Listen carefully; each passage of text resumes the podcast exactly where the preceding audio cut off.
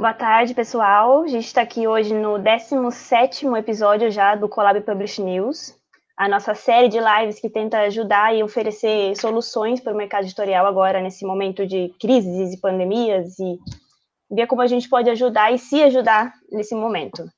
E no episódio de hoje, a gente está aqui com o Bruno Zolotar e com a Ana Lima.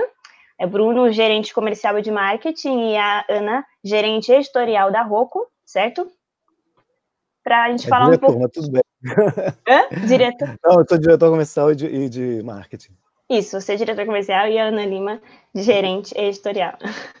Para a gente falar sobre como vocês conseguiram agora nessa pandemia resgatar e dar um novo ar para o catálogo e fundo de catálogo da Rocco. Porque né, quando a gente começou com toda essa crise, todo mundo ficou meio que em pânico e muitas editoras decidiram colocar o pé no freio, né? É, parar com os lançamentos ou dar um break, é, suspender os últimos lançamentos. E vocês continuaram, mesmo lançando um pouco menos do que era costume é, lançar antes, mas continuaram lançando livros. E aí, já para começar nossa conversa, eu queria perguntar primeiro como é que surgiu, como é que foi essa reunião, essa conversa, para vocês decidirem que iam continuar. Bom, é, Thalita, obrigado pelo convite. É, oi, Ana. Só vejo a Ana agora na, também no, no home só office. Virtual, trabalha, só virtual. Mas é só o WhatsApp e o pessoal que está assistindo a gente. Bom, é, isso, essa decisão de, de reduzir o é, lançamento, né, eu acho que foi uma decisão geral do mercado. Né, essas, todas as, as editoras botaram o pé no freio a partir do momento que, que entrou essa coisa pandemia e, e, e, o fechamento das lojas. Mas a gente, na Rocco, é, decidiu não parar completamente. A gente resolveu manter é, três, quatro lançamentos por mês, é, mesmo com a pandemia, mas dentro de alguns critérios. Né? Eu acho que assim, o, o, a primeira coisa assim, que a gente botou pé, que a gente ia manter, era o lançamento das edições dos, comemorativas dos 20 anos do Harry Potter. É, uhum. E por que isso? Porque, assim, primeiro 20 anos era em abril, né? não seria em maio, em junho, era abril, era, era o era o, era o mês que, que completaria 20 anos do, do Harry Potter, né? É, segundo, que assim, a gente, a gente esperou até o último dia do mês para lançar, né? Para ver se essas livrarias reabririam, porque naquela época, a gente nessa coisa da pandemia, cada dia você fala uma coisa, mas naquela época estávamos otimistas, então acho que a gente parou de trabalhar por volta do dia 20, né, Ana? é, para trabalhar no é, escritório. Eu, eu, acabei parando um pouco antes, que eu tive que é. fazer quarentena antes. É, é e, aí, e aí eu, a gente achava que no final de abril as coisas já estariam, as livrarias já estariam abrindo. É, mas aí a gente segurou até o último dia, né? E, e que era, a gente marcou a data é, de colocação dessas edições de 20 anos do, do Harry Potter no mercado no último dia. E aí tem dois fatores. Primeiro, a gente não poderia fugir dessa data, que era uma data importante é, não dá para passar para maio. Segundo, que no, assim, as pessoas às vezes acham, ah, vocês jogaram Harry Potter, decidiram de uma hora para outra que vão fazer uma edição não. 20 anos. Não. Quando eu e a Ana entramos na Rocco, em outubro já estávamos passado, conversando já estava isso. rolando isso, né? O Jardim, que é o diretor de operações, ele já tinha falado, ó, oh, Bruno, vocês vão entrar, uma das coisas que vocês vão fazer é o lançamento das edições de 20 anos, que vai ser ano que vem. Então, isso já estava sendo pensado desde outubro do ano passado, né? Terceiro, assim, eram sete livros, né? Sete livros capa dura, tinha mais box, né? Então, assim, já estava imprimindo, não dava para guardar isso para esperar o dia que a pandemia acabar e as lojas voltarem. Então, assim, e o, e o Paulo Rocco é, bancou essa e falou: não, vamos com tudo, porque o, o, o Harry Potter é, é, uma, é, uma, é um produto forte e a gente vai precisar de produto forte. Então, é, por causa disso, a gente resolveu manter e colocar o Harry Potter, as edições dos, dos 20 anos, é, no finalzinho de abril no mercado. Tá? Aí tem um outro ponto também, é, Thalita, que é, o público do Harry Potter é um público jovem que compra muito também online, né? Uhum. É, através do, do e-commerce. Então, isso foi assim, um critério para a gente também para decidir o que, que a gente mantinha nos lançamentos e o que, que a gente colocava para frente.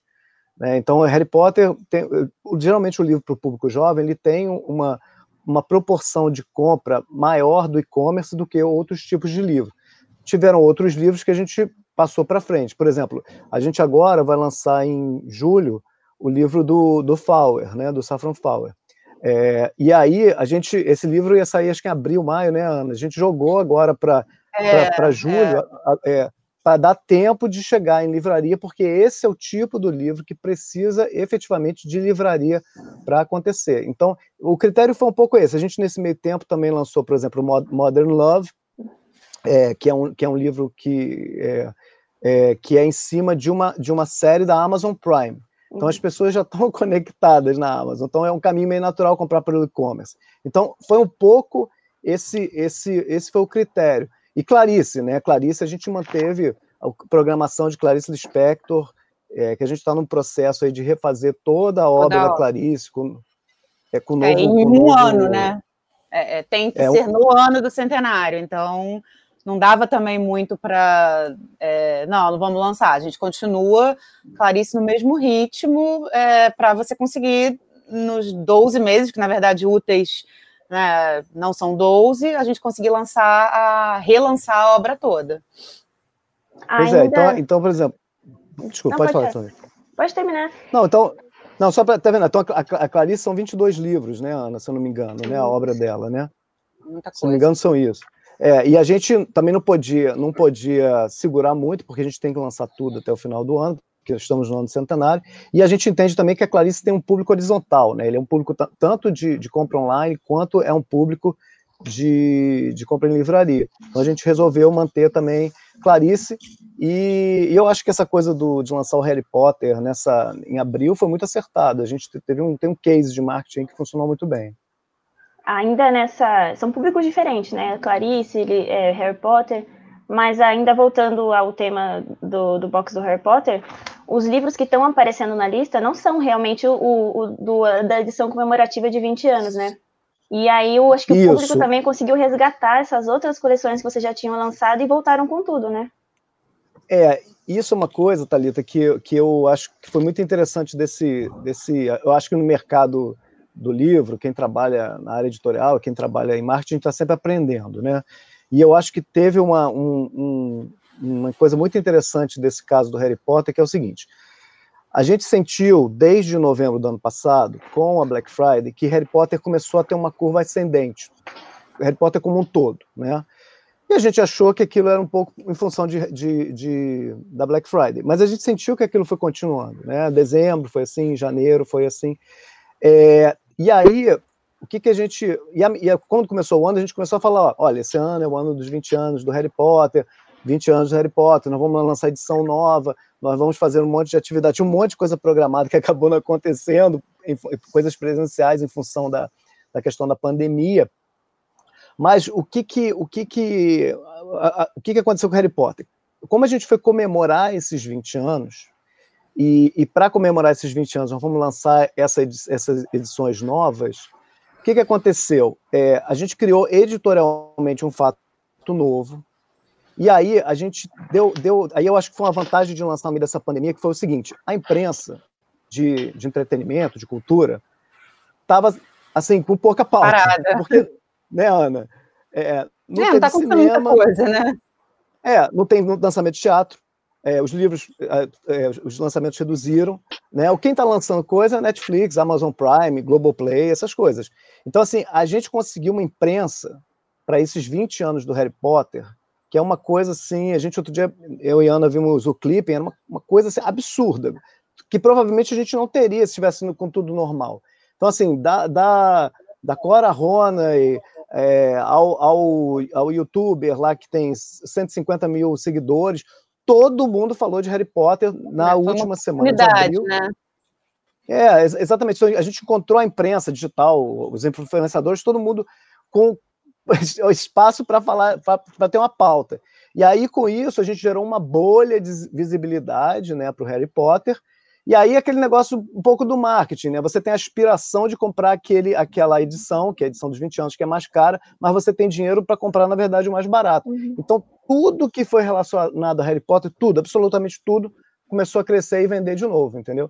Então, eu acho que assim, a gente criou, foi uma oportunidade de criar uma bolha de visibilidade que deu, que e Harry Potter é livro, mas a gente, em termos de marketing, é uma marca forte, né? Então você deu um empurrão nela, ela foi embora, ela respondeu. Então tá aí até hoje. Vocês veem quantos livros aí do Harry é, e Tem também, eu acho, né? o fator da pandemia, das pessoas estarem presas em casa. É, não é todo mundo que está como a gente, que está tendo uma rotina de trabalho igual no escritório. É, então tá com o dia todo ocupado, né? Tem um monte de coisa para fazer. Tem muita gente que, que um pouco tá com menos trabalho, enfim, enfim ou tá mais afim, ah, vou aproveitar esse tempo para ler. Então a gente sentiu também que essas séries, né, esses livros que são sequenciados, tiveram um pouco também de volta. E isso agora começou a acontecer com os Jogos Vorazes, por conta do livro novo, claro.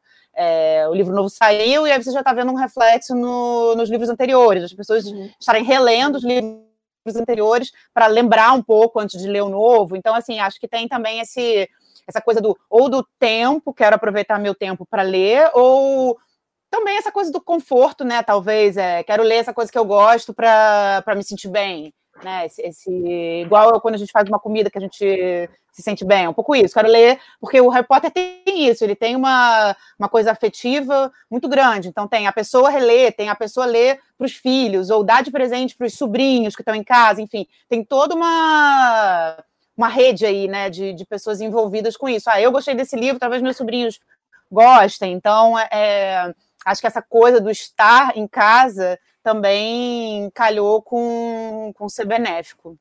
O Harry Potter é um case aí que deu super certo, mas a Roku tem vários outros, né? Por exemplo, que está sempre na lista, o Mulheres que Correm com os Lobos, que está ali faz tempo, vocês conseguiram é, mudar a capa e mudar o estilo do livro, e ele voltou e como é que esse livro, como é que foi o pensamento por trás dessa, desse, desse livro para entrar na lista? Olha, olha só, Thalita, esse, esse livro, na verdade, a Rocco vinha desse movimento de refazer alguns livros importantes do catálogo. É aquilo, até falei naquela na minha entrevista lá com o André, isso, catálogo, catálogo bom é um tesouro que você tem, que a editora tem, né? E você tem que saber retrabalhar ele, relançar e fazer coisas para reapresentar ele. Então, nesse caso, é, a Roku, ano passado, eu acho que já tinha feito é, é, essa edição capa dura do Mulheres que Correm com Lobos, do Pilares da Terra, se eu não me engano, do Ken Follett, e do Fogueira das Vaidades, do Tom Wolfe, todos com capa dura. É, e aí eu acho que, assim, quando você faz uma, não necessariamente capa dura, mas quando você faz, pega um livro, que é um livro forte, que é um long seller, né, o que o Mulheres que Correm com Lobos, ele é um livro, se eu não me engano, da década de, é, de 92, eu acho. É, quando você tem, e sempre vendeu bem, né? Quando você tem um long seller desses, né, que nunca para de vender, e aí você dá uma outra roupagem para ele, o que, que acontece? Em termos de mercado, né, em termos de livraria, é, porque assim, não sei se as pessoas estão muito habituadas com essa questão do comercial, mas assim, a gente no comercial, a gente é, pega aquelas listas do que vende bem e, fala para os vendedores, olha, vamos recolocar esse livro tal, né, que é o livro que está vendendo. É, mas assim, você nunca consegue, é muito difícil conseguir recolocar do jeito que você queria. Quando você pega um livro com mulheres que correm com lobos, faz uma capa dura, ele entra como uma novidade para o mercado, como um livro novo. Com isso, você consegue colocar uma quantidade muito maior do que aquela simples recolocação que você estava fazendo, fazendo antes. Com isso, você consegue ganhar mais visibilidade nos sites, nas livrarias, e com isso as pessoas começam a ler e esse livro, eu acho que, que é um livro, assim, é um livro clássico, e ele pegou esse viés fortíssimo, que acho que já vem de dois anos aí, a Ana talvez consiga falar melhor do que eu sobre isso, dessa, desses livros que tem a ver com o feminismo. Né? É, um, é um viés fortíssimo. Se você analisar as listas aí dos últimos dois anos, vocês vão ver vários livros assim. E esse livro é um, e é um livro, esse é um livro é, assim que a gente recolocou ele, né? Fez a capa dura. É, ele ele já vendia bem, mas ele começou depois da capa dura a crescer a venda, porque você colocou mais, mas tem uma um outro ponto. A gente começou a trabalhar muito, muito ele em rede social. E, e, apresentar ele a uma nova geração, né? Porque quando esse livro foi lançado em 92, ele não é, não tinha nem internet, não sei se tinha internet nessa época. Acho que tinha all, discado, aquele negócio tinha, tinha discado, discado. É. Mas assim, você na rede social você reapresenta. E esse livro é um, é um é fenômeno, porque é, da, a gente tem acompanhado em rede social, que a gente está sempre monitorando e está sempre falando desse livro, que é desde, desde da, de quem tem de 60 anos de idade até quem tem 18 está falando, e fala desse livro e passa para outras pessoas, né? assim, é. recomenda para outras pessoas. É que é um pouco da obra da, da Clarissa também, da, da Clarissa Pinkola, é isso, assim, é, é, uma, é uma coisa embasada em psicologia, em mitologia, e é atemporal. Então, assim como o Ciranda das Mulheres Sábias também, o Ciranda das Mulheres Sábias é exatamente isso, é passar um ensinamento da mulher mais velha para mais nova, sendo que a mais velha é jovem também. Então, é, é uma é, é uma sincronia assim do, do, do feminino, né? Eu acho que ela pode ser lida em qualquer idade e em qualquer tempo. Não é uma coisa que fica datada. Ah, não, isso não tem mais nada a ver. Quer dizer, ele é, com certeza lá quando foi lançado teve sua relevância, mas continua tendo agora e vai continuar tendo, porque é atemporal. É, eu vi que é, o Léo gente... perguntou aqui também nas nossas redes exatamente sobre esse, esse livro, das mulheres, das mulheres é, sábias. Também. A gente já está retrabalhando ele também. Uhum. É, e, e, ele está crescendo, né? Você vê, ele, ele, a gente acompanha as, as, as, as listas e a Nielsen, né? Então a gente está vendo que a curva dele está subindo. É, acho que semana passada ele já estava nos 100 mais vendidos. Porque é, ele uma, é menor, uma coisa né? a outra. Né? E é menor, é mais barato. Ele é né? menor, é mais fácil de ler. Então, assim, é. como introdução, é, se a pessoa fica na dúvida, ah, Mulheres Correm com Lobos é grande, né? É denso. Então, talvez o Ciranda das Mulheres Sábias seja um, um caminho para introdutório na obra dela um pouco mais fácil. E agora a gente está começando a trabalhar o terceiro livro dela, que já foi lançado, né? tem outros livros dela, que é o Libertem a Mulher Forte que é um livro que a gente está começando a falar em redes sociais também, porque existe um pouco esse fenômeno, né? Quando você lê um livro que você gosta muito do autor, você procura o segundo, o terceiro, você vai embora. Então a gente está aproveitando isso para tentar emplacar o máximo de livros possíveis dela na, em, em, lista e aumentar as vendas, né? Ou seja, é muito um trabalho de você conhecer realmente o seu catálogo e ver o que ele vai é, funcionar agora, principalmente nesse momento que é diferente do que a gente está acostumado a viver, né? E outra coisa que acho que vocês prestaram muita atenção é na, em lidar com a imprensa e com, sei lá, influenciadores, youtubers, booktubers. Como é que vocês estão, a, a, qual, é como é a, o relacionamento de vocês com eles agora nessa, nessa, nessa época? Mudou? Melhorou? É, a, a, gente já tinha um relacionamento, né, assim, com, com os parceiros, né, literários, a gente já tinha um relacionamento com o influenciador, mas, assim, no caso do Harry Potter, a gente, a gente é, é, é óbvio que a imprensa tradicional ela tem um impacto, vamos dizer, com os pais, né, do, dos, do, das, das crianças e, e compra o Harry Potter para dar, né, mas, mas assim, os, a gente mapeou é, quem eram os, os influenciadores mais importantes para Harry Potter, é, mandou a caixa para todo mundo, tem, tem, tinha, tinham influenciadores com, sei lá, quase 500 mil, mil, mil seguidores. E a gente fez muito, muita live, muita live, sem parar com, com, com esses influenciadores de Harry Potter, essas pessoas que conhecem Harry Potter. E não só os influenciadores, assim, ah, aqueles caras que são que têm muitos seguidores, mas gente interessante, né? A gente descobriu, por exemplo, um professor da, da Unicamp que tinha um curso livre sobre Harry Potter que ele ministrava para a terceira idade. A gente chamou esse cara uhum. para conversar com a gente. Né? Então, assim, essas pessoas, eu acho que isso, isso agregou muito, trouxe muita, trouxe muita, muito conteúdo interessante em torno de, de Harry Potter.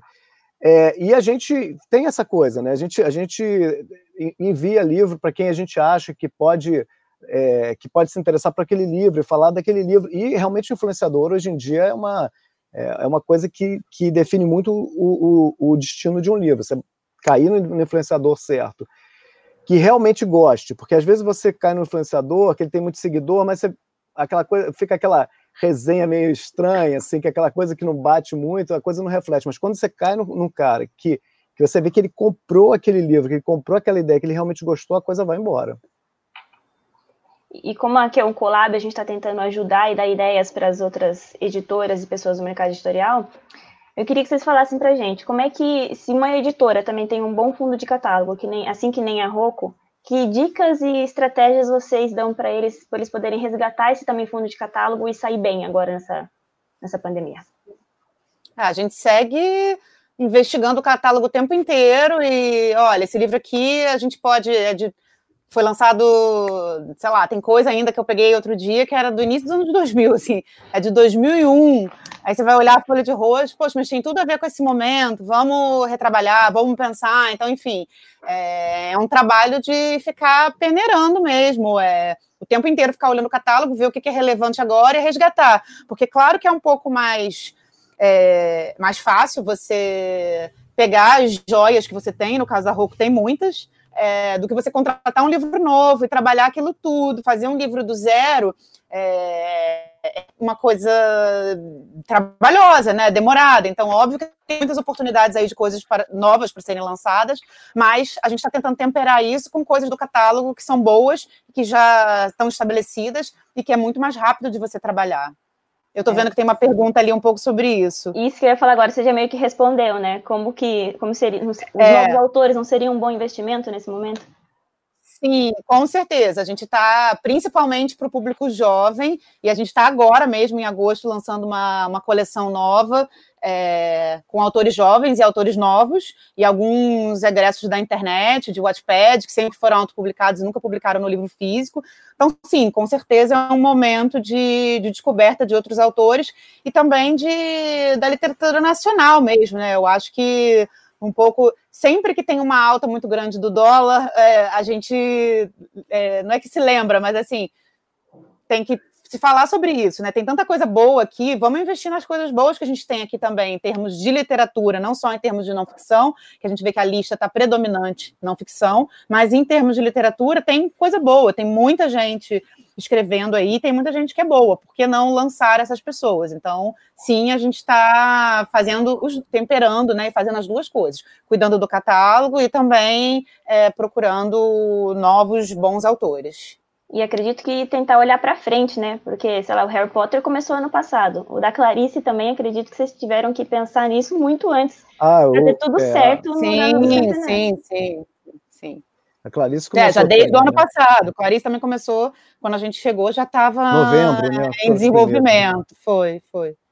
É, e a Clarice é um, é um caso interessante, Thalita, porque até até, vamos fazer uma merchandising aqui. É, por exemplo, essa, essa aqui é são as edições que a gente está lançando, né?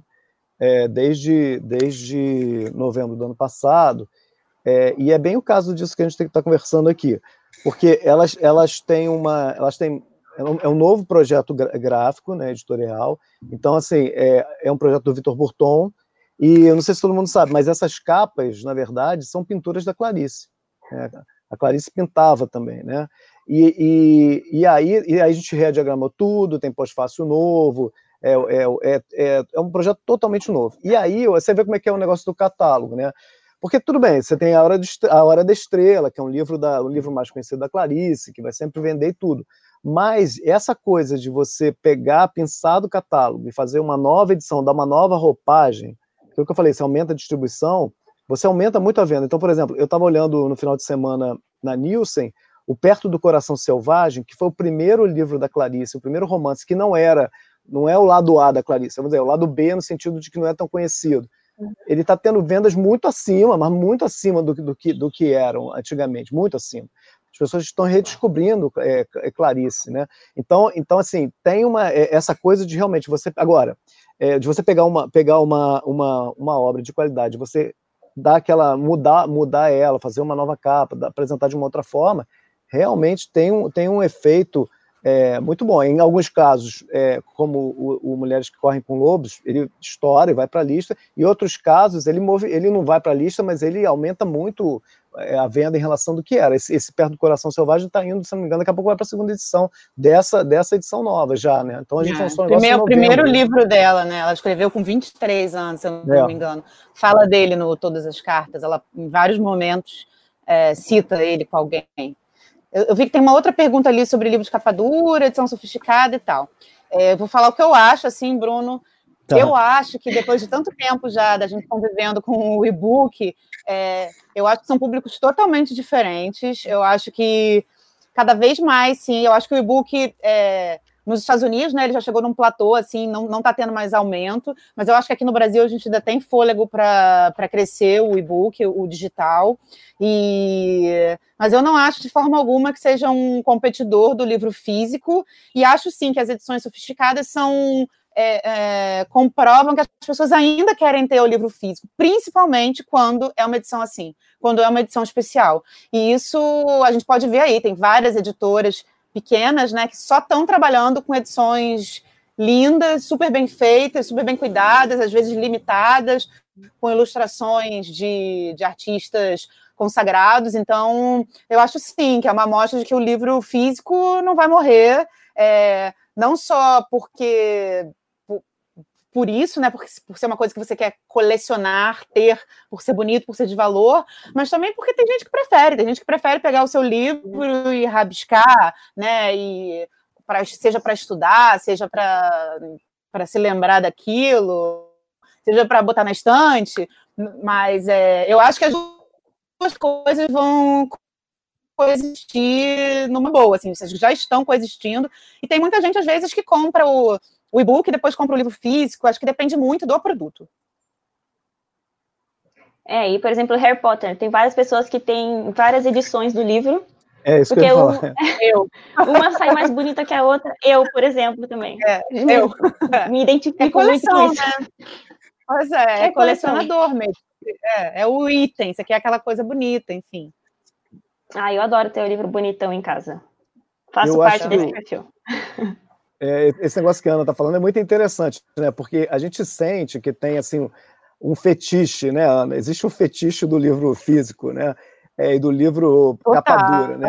Total. O que tem, a rede social é uma coisa muito interessante, porque a gente troca muito com, com com leitor, né? E, e, a quantidade de gente que pede edições capaduras de uma quantidade enorme de livros é, é, um absurdo. Só que, assim, às vezes o pessoal quer pagar 30 reais, né? 40 reais. Não dá, é. né? Não dá para ser capadura é muito pagar caro. 30, 40 reais. É caro, né? Assim, é, então a gente, a gente regula, mas tem esse fetiche, né? A gente acabou de lançar agora o Cantiga dos Pássaros e das Serpentes, da Suzanne Collins, o que teve de gente escrevendo assim ah, mas não é capa dura? Tinha que ser capa dura e tal. E assim, o pessoal já reclama do preço do brochura, imagina capa dura, né?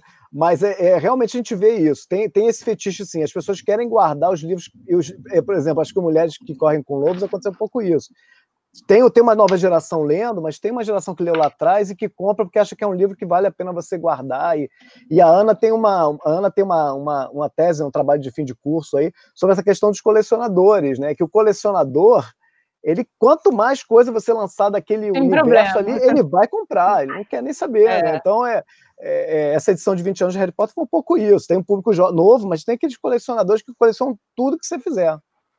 É que ela não só tem essa edição do Harry Potter, não só dura com um projeto que nunca tinha saído aqui, como dentro também, o miolo é o miolo original da primeira edição do Harry Potter na Inglaterra, que a gente ainda não tinha feito também. Então, assim, é, tem vários detalhes que quem é colecionador sabe, vai querer ter aquele também.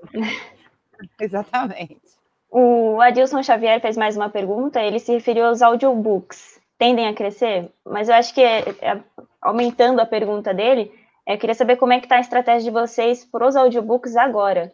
Vocês ainda estão investindo nisso? Deram meio que uma freada? Como é que está sendo? Não, não isso está normal, assim como o e-book. A gente está lançando normalmente, isso independe de, de livraria aberta ou fechada. É, então a produção está normal. É, eu não, eu não, não tenho o número do audiobook nessa pandemia, mas eu vi que os e-books, por exemplo, agora nesse mês de, de mês de junho, né, é, subiu muito o consumo de, de e-book, né?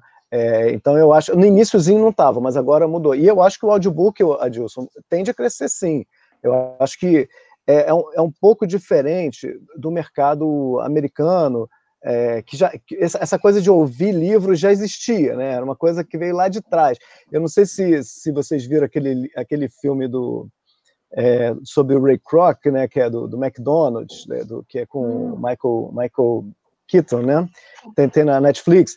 E aí ele rodava os Estados Unidos para abrir franquia do McDonald's. E ele ouvia é, uma, um, um, disco que era um audiobook de um desses livros de, de, de conhecidos de, de autoajuda, esses clássicos de autoajuda, isso naquela época, acho que aquilo ali era nos anos 60, não sei. É, e eu, eu me lembro que acho que nos anos 90, uma pessoa que eu conhecia tinha um audiobook do, sei se era o Paulo Coelho, que eram seis fitas cassete. Uhum, então, uhum. isso veio dos Estados Unidos, né? Que era, era um negócio de lá. Então, eu, eu acho assim, eu acho é, de andar muito de carro, né? É, de andar, andar muito, de, carro. de carro e estar tá ouvindo, e curso, né? Tinha muita coisa é, também de não ficção, de curso. É, eu tenho, eu tenho, tinha um, um autor que eu conhecia que chamava Monty Roberts, é, que ele era um, ele é um, um, um, escreve livros de sobre treinamento de cavalo e tal, mas ele, ele, ele me contou quando ele esteve aqui no Brasil, americano, né? Que ele me contou quando esteve no Brasil é, que, que ele, o maior público dele era, de, era em audiobook de CD na época, né? Hoje em dia, isso já faz algum tempo, é caminhoneiro. Caminhoneiro americano era o público dele. O cara botava o CD lá e dirigia Estados Unidos inteiro, né? Mas eu acho que assim, está crescendo ainda, mas é um hábito. Acho que aos poucos vai crescer, vai crescer. Não está tá longe de estar tá consolidado ainda, mas eu acho que a base cresce sim. Uma pergunta agora do Léo, que está ali interagindo com a gente. A, Ana falou sobre esse garimpo no fundo de catálogo para resgatar títulos que tenham fôlego para uma nova edição.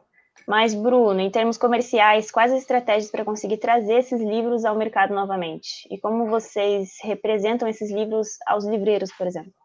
É, eu, eu, é o que eu, eu falei, Léo, Thalita. A gente, quando você faz um livro desse, com uma capa nova, nova edição, você lança ele como lançamento, como um livro novo, né? Então, é, é e lança, lança de novo, investe de marketing de novo, fala em rede social de novo, manda para influenciador de novo. É, é lógico que você muitas vezes não faz, que, que esse é um ponto, a Ana tinha tocado nisso, que eu acho interessante. O livro de catálogo, ele tem uma vantagem sobre o lançamento, que é o seguinte, o livro de catálogo long seller, né, vamos falar, o livro que vende bem, porque não adianta você botar, ah, mudar a capa de um livro que não está vendendo nada, não vai adiantar nada. Isso é, tipo entrevista com o vampiro, Danny é. Rice, que a gente fez Eu ia falar desse livro também. Uhum. É, é. tô aqui com ele aqui, em algum lugar. É, há pouco. No meio dessa bagunça. Ah, tá aqui, ó. Aqui, esse aqui, ó. É, esse é o caso, né? Tá vendo? Que a gente lançou ele no final de, de março, aí quase na pandemia. É, capa dura. É, então, assim, você, é, tem, tem uma vantagem que, assim, o investimento de marketing no, na reputação do livro foi feito lá atrás, lá atrás, né? Então, é, é, o seu trabalho é tentar trazer uma, uma, um novo leitor para ele ou atingir aquele que já leu há um tempo atrás e quer uma edição nova, né? É, mas não é um investimento igual é, o investimento que você faz de relançamento, né? Você coloca ele como livro novo, você faz rede social, mas não é igual aquele lançamento que você fez lá atrás. Então, assim, em termos de, de investimento de marketing, custa menos do que um lançamento. E hoje em dia, é, não sei se a Ana concorda comigo, mas está cada vez mais difícil você fazer, por exemplo, um super livro de ficção. Né? Por quê? Porque é, em termos de investimento de marketing, né? Porque uhum. assim, a gente, eu e Ana, por exemplo, dá um exemplo aqui, lá atrás, né? A gente lançou Fallen, lá atrás, lá atrás, né? Aquela série que estourou e tal. Hoje, se a gente fosse lançar um livro como aquele, uma série como aquele, você tem que gastar muito mais. Por quê? Porque hoje, a gente, naquela época, a, gente, a competição da gente era o cinema, a televisão, os outros livros das outras editoras. Hoje a competição pelo tempo é Netflix, Amazon Prime, Globoplay, etc, etc. E as pessoas é. estão muito mais dispersas. Então, assim, então, é, é, então o investimento é muito maior. Então, é, muitas vezes é melhor você pegar um livro de catálogo que já tem uma reputação, que já tem um nome, trabalhar ele bem, recolocar, vai dar muito mais resultado do que um livro novo. Agora, uma coisa que o Léo, que eu queria dizer para o Léo aqui, que eu acho que é, é interessante, é que assim, a gente está falando muito da questão da, da, da, do catálogo, de você mudar a edição e recolocar no mercado. Agora, tem uma outra coisa que é você é, pegar as ondas que vem no mercado e trabalhar o seu catálogo em termos de marketing comercial para você surfar essa onda.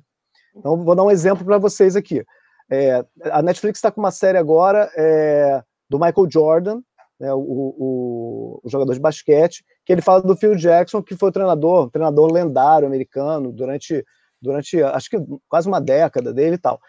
E, e, aí, e, aí a gente, e aí a gente sacou que no nosso catálogo tinha um livro do Phil Jackson. Então a gente correu para colocar esse, recolocar esse livro no mercado, né? Porque é, quanto mais rápido você se recoloca, as pessoas que começam a procurar aquele assunto, elas vão e encontram aquele livro lá. Então tem uma coisa também de você ficar esperto sobre o que você tem no catálogo que pode aproveitar alguma coisa que está acontecendo no momento. Né? E hoje essas séries aí são coisas que são coisas que você tem, é, é, são coisas que geram muito interesse por livros específicos. Realmente, ou seja, tem que conhecer, estudar e estar tá à frente é, para saber atender. Catálogo, é. E eu queria perguntar para vocês, como é que pode dizer que a, a Roku está saindo bem nessa pandemia? Como é que estão os números? Conseguiram ah, manter? Ah, eu, conseguiram... eu, posso dizer que a gente está muito bem. Assim, a gente está acima, não vou revelar o número aqui, mas estamos acima de 2019.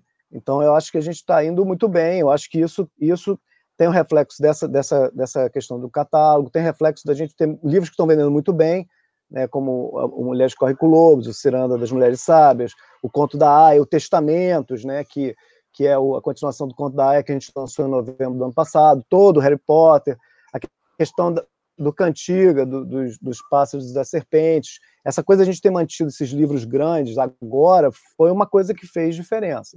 É, e o catálogo sendo bem retrabalhado. A gente pode dizer que é, a gente está tá bem. Que bom. Então, só para mostrar que tem como sobreviver sim a uma pandemia com livraria fechada e com um monte de coisa acontecendo é. fora do normal. E a gente manteve a programação, né? Quer dizer, a gente reestudou a programação e viu o que, que tinha potencial para ficar. E é também uma questão, é um pouco de você é, é bancar para ver o que vai acontecer, sabe? É, a gente sabia que a gente tinha livros fortes, livros bons, bons lançamentos, então a gente estudou aquilo, vamos manter isso, é, vamos esperar mais um pouquinho para, claro, tudo que dependia muito de lançamento presencial, autógrafo, né? É, a gente jogou para frente, e mas outras coisas a gente manteve sim, manteve uma regularidade, com novidade. Eu acho que também teve esse, esse ingrediente aí do, dessa ousadia de continuar lançando quando um monte de gente decidiu não lançar. É, acho que isso faz diferença também. A gente é, acabou tem outra coisa, Thalita, que eu acho que é assim. É, é... Pode falar, desculpa.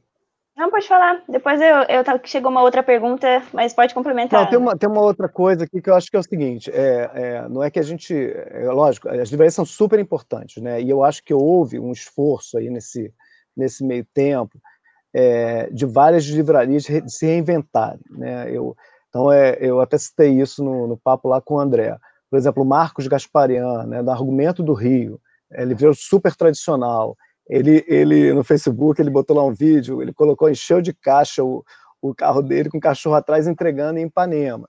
Né, o, o Daniel Lozada, lá do Leonardo da Vinci, no centro do Rio, é, também funcionando muito por marketplace, né, a, a Lisa Ventura, enfim, a, a livraria. É, é, como é que, ai meu Deus, uma, uma, que é nova aí na, em Pinheiros, Livraria da Tarde, da tarde. né? Então, assim, de alguma forma, as livrarias é, tentaram é, é, e se reinventaram para atender o público de alguma forma, né? E, e, e, e eu, eu, tinha um livreiro é, é, de uma livraria pequenininha em Ipanema que ele me falou, Bruno, eu estou vendendo marketplace, inventei o marketplace, meu filho vai aqui sobre os livros do marketplace, estou vendendo. Então eu, eu e eu acho também que que assim a gente manter esses lançamentos fortes nessa época ajudou essas livrarias que de alguma forma uhum. eu tive livrarias aí pequenas né, que venderam box do Harry Potter né, que custa 450 reais esse, esse boxe é, dos 20 anos. Né? Então, assim, já é um bom faturamento para elas. E eu acho que tem uma outra coisa que é importante também, que, que é essa questão do, do, livro de catálogo, quando ele começa a vender, que é importantíssimo. Eu acho que tinha o Lula Vieira, que, que era o diretor de marketing da Ouro lá atrás, lá atrás, é, 2000 2007, eu acho, 2008, tinha uma frase que eu concordo com ele, que ele dizia o seguinte, quando um livro, você está na lista dos mais vendidos, e ele engrena, que ele engrena é assim, não é aquele que entrou e saiu, é aquele que vai, fica, né? É, você pode fazer muito pouco por ele, tanto atrapalhar como, como ajudar, porque você acha que você faz algumas coisas que acabam ajudando a vender mais, mas na verdade ele, ele segue o fluxo dele e, e o boca a boca fortíssimo vai embora. Mas tem uma coisa que a é. editora pode fazer para esse livro ficar, é não deixar faltar. Né? Então, então, uhum. então, assim, a gente é, é, rodou não sei quantas edições do Mulheres que Correm com Lobos nessa, nessa, nessa pandemia, é, do Harry Potter. A gente não parou de fazer essas edições, de, de, de manter essa chama acesa. Né? Então, isso, isso, acho que foi uma, é, uma, é uma coisa do Paulo Rocco, que ele, não, a gente tem que rodar, vamos rodar, tem demanda, vamos embora. Então, acho que isso é, é, é uma coisa que foi muito importante nesse, nesse, nesse tempo aí que a gente está tá, tá passando aí. E querendo ou não, ainda a livraria, as editoras se ajudando, uma ainda depende da outra, né? Pode se ajudar ainda nessa época tão complicada. É, e a, gente, por exemplo, tem colocado em redes sociais, os livrarias que estão abrindo, que a gente está fazendo uma campanha é, agora em rede social que tá, se a pessoa pode pedir pizza, porque não pode pedir livro, que é peça delivery de livro, né? Mate sua fome de livro, né? Então a gente está tá, tá começando a divulgar as livrarias que estão abrindo aos poucos, né? Então, acho que, que é tudo, tudo isso é importante, né? E, e, mas, enfim, eu acho que ter livros fortes nessa época foi uma coisa muito importante. Bom, acho que a gente está chegando no fim já da nossa conversa. Acho que faltou alguma coisa para a gente abordar. Um passo a passo para a editora resgatar o catálogo dela e conseguir sair melhor tudo isso. Acho não, que deu para esclarecer, né? Eu, eu acho que tem uma coisa que é um pouco que a Ana falou. Gente, você tem que ficar de olho no seu catálogo, entender e no que está acontecendo Um olho no catálogo e o outro no que está acontecendo no mundo. É. É, porque tem. tem e é, é, é interessante um dado, Thalita, que eu estava vendo também esse final de semana da Nielsen. É, dos 5 mil livros mais vendidos no Brasil esse ano, né, eu acho que não tem 500 que foram lançados esse ano. Não é 10%. Do, do, do 10% desses 5 mil não são lançamentos desse ano, são livros de outros anos. Quer dizer, e a gente está tá na metade do ano.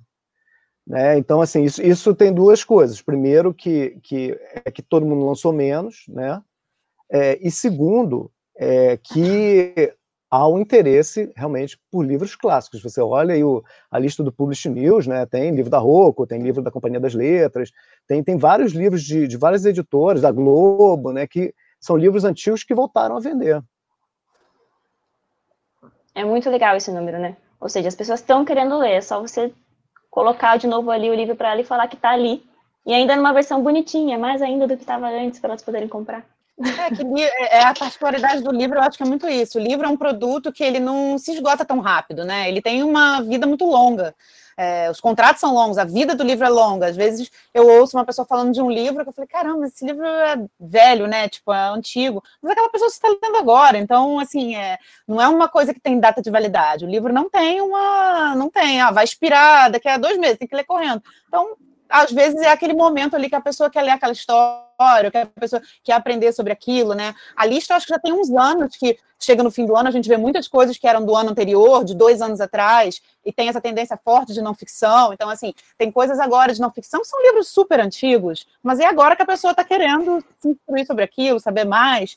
Então, assim, acho que isso é, né? o, é, o livro não tem data de validade, isso é ótimo, porque você, é, é, nisso que você tem que redescobrir mesmo o, o, as coisas boas e fortes que você tem no catálogo. Isso. Queria agradecer vocês dois. Obrigada a vocês.